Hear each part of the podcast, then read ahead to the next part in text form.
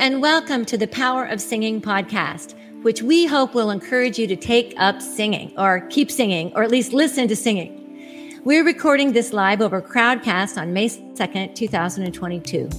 Our panel is made up of the five members of the Santosha Voice Group Heather Fetrow, Joseph Garate, Joyce Wells, Rich McKinney, and myself, Susan Mohini Kane.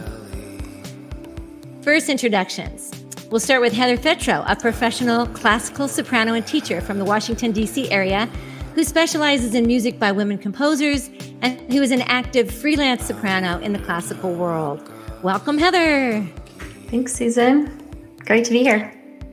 Awesome.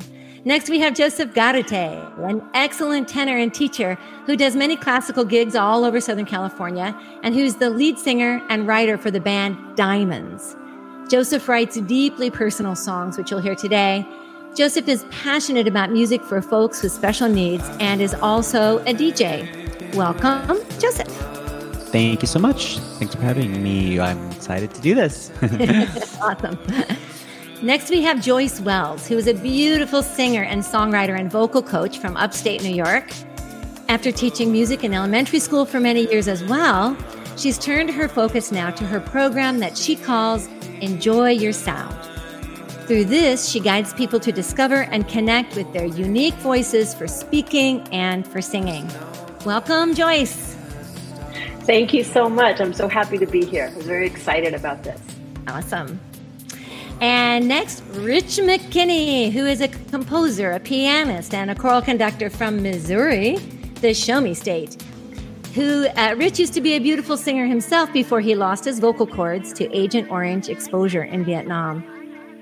Rich has a YouTube channel and has posted close to a thousand piano pieces and is currently teaching composition and composing for local choirs. Welcome, Richard. Thank you very much. Glad to be here as well. Awesome. My name is Susan Mohini Kane and I'm a former opera singer and college professor turned singer songwriter and teacher, both online and here in the Los Angeles area. I'm the founder of the Santosha Voice Group LLC, which provides information, inspiration, and opportunities around singing that are eminently doable and accessible to all. Everyone in this group today believes that singing and the resulting music that we make is powerful and life transforming and we'd love for you to join in. Our topic for these first five podcasts is the life affirming, life transforming, life changing moments each of us has had in our own lives personally because of singing. Each of us will share our personal stories and then share a recording of ourselves singing a song that illustrates that story. Each of us also has a question for the others on the same topic, so we'll have a little informal discussion following each song. Okay, let's get started. Joseph Garate will continue our exploration into the life transforming power of singing with his story, song, and question entitled The Power of Singing to Affect Others. Here's Joseph Garate.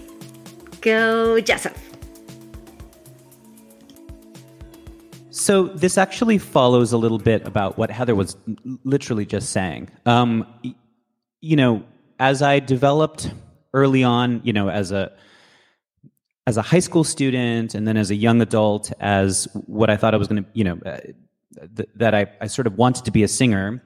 Um, you know, we develop all these ideas about ourselves, and we we we we judge how we how we feel about how we sing, and we um, we criticize ourselves, and we we we think about who we are as performers, and we develop this sort of identity, but I think that my life changed and my singing changed when my son was born. And you know i you know my partner and i uh, were really um, focused on on on exposing him to a lot of music. But what was really important to me especially in retrospect was that as i sang to him you know, I, and and and and I sang and I sang and I sang and I sang.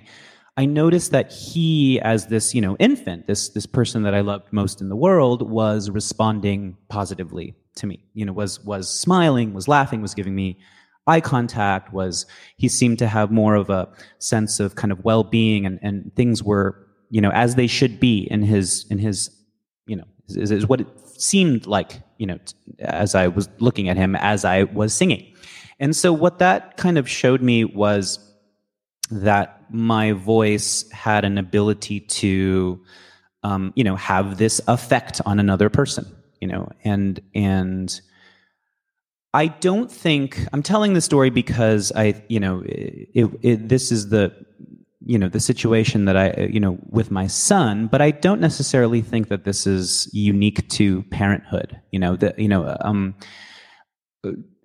the the the kind of paradigm switch from, oh, I'm a singer. Oh, I'm a person working on my voice. Oh, I'm a I'm a I'm a, I'm a performer, and and this, you know, you're, you're, you're kind of investing on who you are as an artist, you know, and, and having a little bit of that paradigm switch between that as an identity and then as, you know, um, this person who's able to empower, protect, uplift, serve other people with the voice um, was kind of a, a, a, a huge eye opener for me. And what began to happen was I, I began to be less critical of myself. I began to be less sort of cruel to myself. Um, um, and I was able to focus a little bit more on okay, well, at the end of the day, I might beat myself up over several things, over something I'm not getting, over something I'm not, you know, making sound good or or whatever. But at the end of the day, this has, you know, a myriad of positive effects on other people. And I don't know that I would have understood that so acutely, you know, if I hadn't had this experience with my child. Um, but but it was it was something that was really kind of represented a larger idea to me. Um, so um, I do have a song. This is one of the last songs that I I, I released. Um, this song is called this song is called "I Found a Baby in the Woods," and a lot of you know. Uh, this, I'm going to sound like I'm contradicting myself, but you know, the song isn't autobiographical at all. You know, it's not. You know, it's it's really a fairy tale. Um, but people always kind of ask me if the song is about my child. No, it's it's it's actually a really dark song. You know, where the this person abandons a child, so it's not about that. But um, it's it's you know, interestingly enough, I think that I don't necessarily know that I would have written it had I not been a parent. You know, I it's um, so, so yeah, I'll go ahead and play it for you.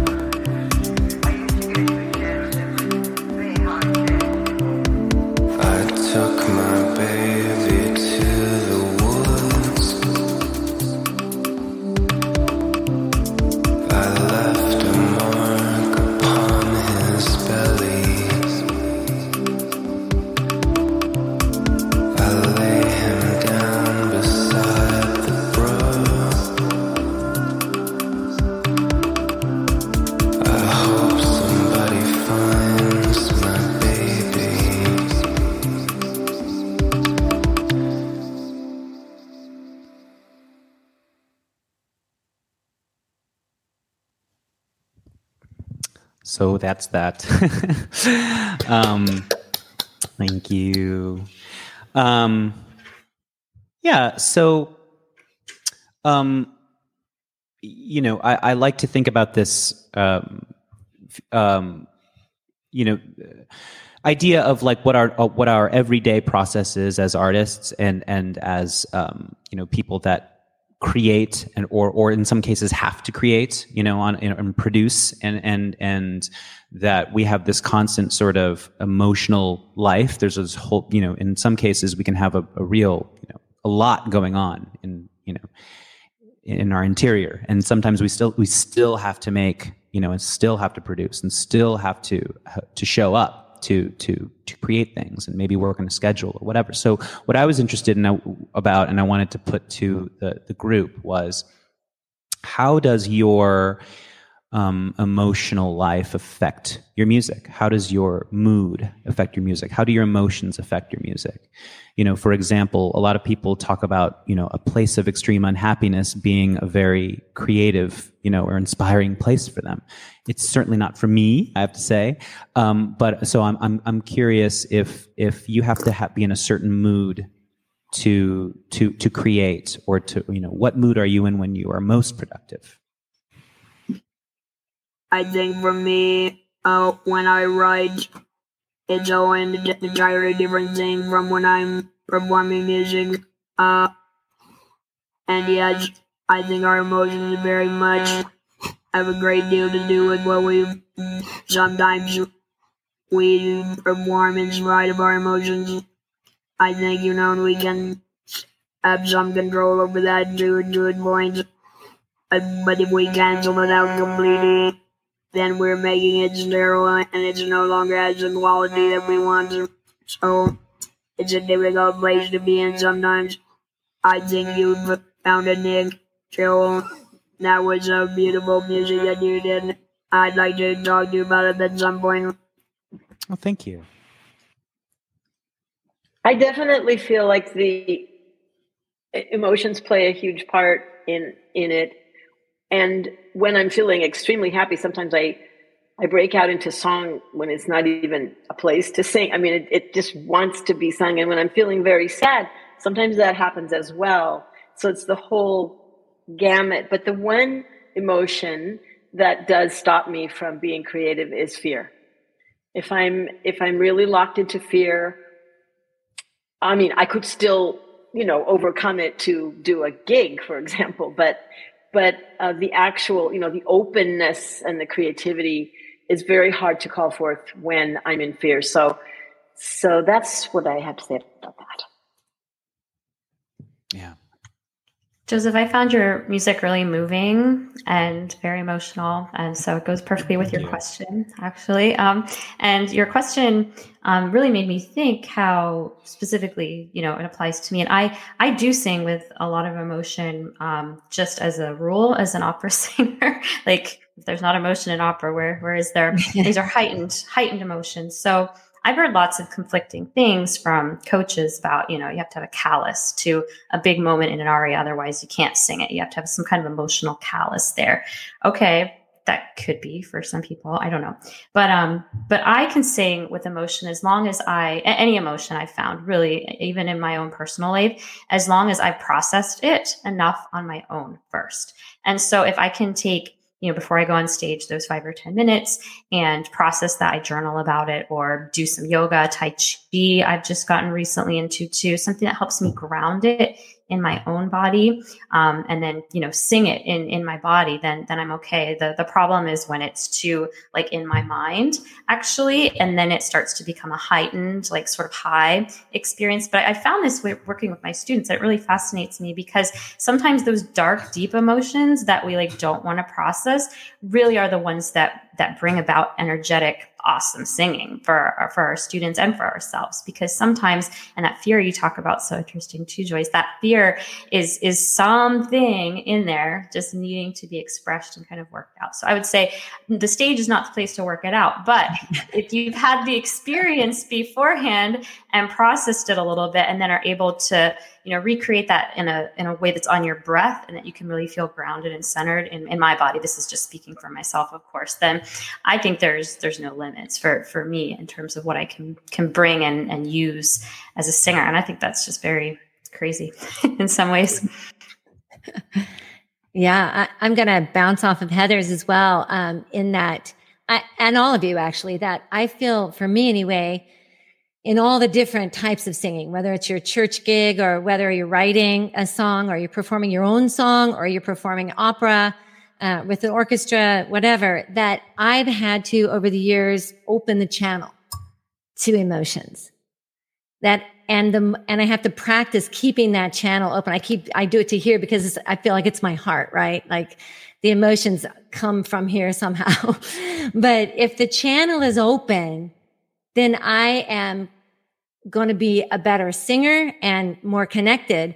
And it to me, it's like a little, a little bout like a like uh, surfing on a wave. Um, uh, if I don't surf and, and I don't know where it's going to go, right? You don't, but if you, if you try to hold it back, hold your horses back, then you, you're going to stop something. And so I think being able to find that balance and be able to surf that emotion with your breath, surf, have the tone surfing on the breath. And I used to always say that, um, you know, motion and emotion, you know, are the same. So you want the breath to keep flowing and the, the, the voice to keep riding on the breath. If it gets stuck, it's not going to come out the way you want it. And so that channel has to always be open. And to me, it's terrifying. Um, so it's, it is a real sacrifice when you sing for me. I know it is every time, whoever you are. If you sing for me or if I sing for you, it's something f- from deep inside of me and it's a sacrifice for me. I'm open. I'm vulnerable. So, um, I think that's, um, I have so much, uh, gratitude and love for all of you singers in the world, including you guys here today. So thanks for this question, Joseph. It's beautiful. Yeah, yeah, and I mean, each one of your guys' answers are, you know, that it's a subject for a whole podcast. I mean, I think it's really, really, really interesting, and and it makes my my, my feelings about this uh, uh, feel kind of uh, not as substantial. But but but uh, for me, it's um, if I'm terribly happy and and just really happy and just really enjoying all the you know enjoying hanging out with my partner with my son and, and at a party with people that I love or it's it's interesting that that is not my most creative place for some reason. I have a very almost like a uh, uh, you know uh, um creating art for some reason ever since I was a child was a way to deal with not being able to participate in life was a was a was a solace was a, a, a kind of a it was the the the a respite for uh, you know a, pers- a wallflower essentially you know that idea and so I know that that's I don't think that that's you know a, a good place to be psychologically. I wish I weren't like that, but that's some a way that I've always sort of dealt with it. And so I there has to be this sort of low humming melancholy, but it can't be it can't be too much. It can't be too much to where I'm I'm I'm I, I need to lie in bed all day, you know? So it's so uh, I was because I was thinking about my process, I was really interested to find out, you know, how how you all felt about that. Okay, I'd like to pass it over to Joyce. So head on over to our episode three to hear the next story, song, and discussion on the transforming power of singing. To learn more about our illustrious panel members, please visit our website at santoshavoicegroup.com. That's S A N T O S H A voicegroup.com. You are invited to join us for a live Q&A session following the release of each Power of Singing episode. Just go to our website podcast page to sign up and we'll send you the Zoom link so that you can join us live. See the links on this podcast information page for more details. And to misquote LeAnn Rimes, when you get the chance to sit it out or sing, we hope you sing. See you next time.